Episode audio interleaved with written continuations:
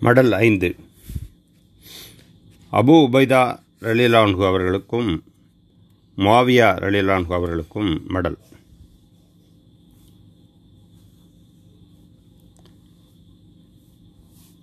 அன்புடையர் அஸ்லாம் வலைக்கும் இறையருளால் இங்கு நலம்.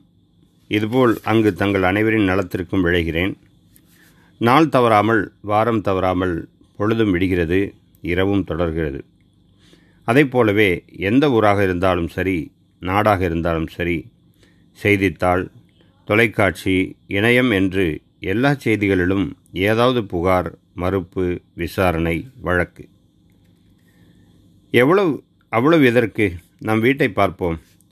உங்கள் பிள்ளைக்குட்டிகள் மத்தியில் சாக்லேட் துவங்கி சிறியதும் பெரியதுமாய் ஏதாவது பிரச்சனைக்கு நீங்கள் நாட்டாண்மையாய் தீர்ப்பளித்திருப்பீர்கள். அல்லது மாமியார் மருமகள் பஞ்சாயத்து பங் பம்மி பதுங்கி இருப்பீர்கள் நீதி சொல்லி அடங்கும் பிரச்சனையா அது? யாருக்கு பேசுவது யாருக்கு விட்டுத் தருவது என்று நீங்கள் மிரண்டதில்லை? வீடோ ஊரோ நாடோ நீதி வழங்கும் பணி அசாத்திய சுமை. நன்றாக கவனியுங்கள் இது சுமை என நிர்ணயிக்கும் ஒரே அளவுகோல் இரையச்சம். ஆனால் ஏக இறைவனின் மீது அச்சம் என்பது அலட்சியமாகி நடைமுறையில் மறையத் தொடங்குகிறது பாருங்கள். அப்பொழுதுதான் பணமும் செல்வாக்கும் நீதியை நிர்ணயிக்கின்றன. நீதியானது சந்தை மாடாய் விலைக்கு விற்பனையாகி விடுகிறது. உமர் அலிலான் அவர்கள் நீதிபதி பதவி வகிக்கும் தமது ஆளுநருக்கு எழுதிய கடிதம் சென்ற இம்மடலில் பார்த்தோம் இல்லையா?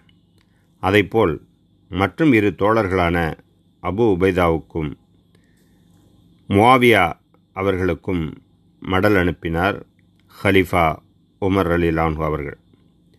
வெகு சிறு வாக்கிய வித்தியாசம் தவிர்த்து இரண்டிலும் ஒரே விதமான தகவல்கள்தான். இப்பொழுது அந்த கடிதத்தை பார்ப்போம். நான் உங்களுக்கு எழுதியுள்ள இக்கடிதத்தில் எனக்கோ உங்களுக்கோ பயன்படும் எந்த நன்மையையும் நான் ஒதுக்கிவிடவில்லை. ஐந்து பண்புகளை கடைப்பிடியுங்கள். அவை உங்களுடைய மார்க்க பற்றுதலுக்கு பாதுகாவல் அளிக்கும்.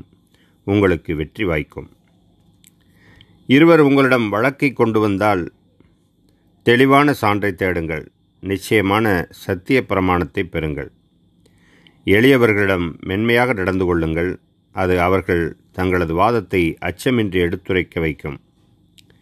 வெளியூரிலிருந்து வந்திருப்பவர்களை அக்கறையுடன் நடத்துங்கள்.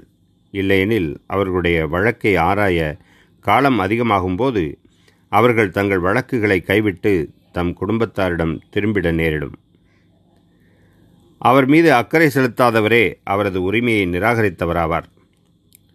வழக்கு தொடுத்த வாதி பிரதிவாதி இருவரையும் சமமாக நடத்தவும்.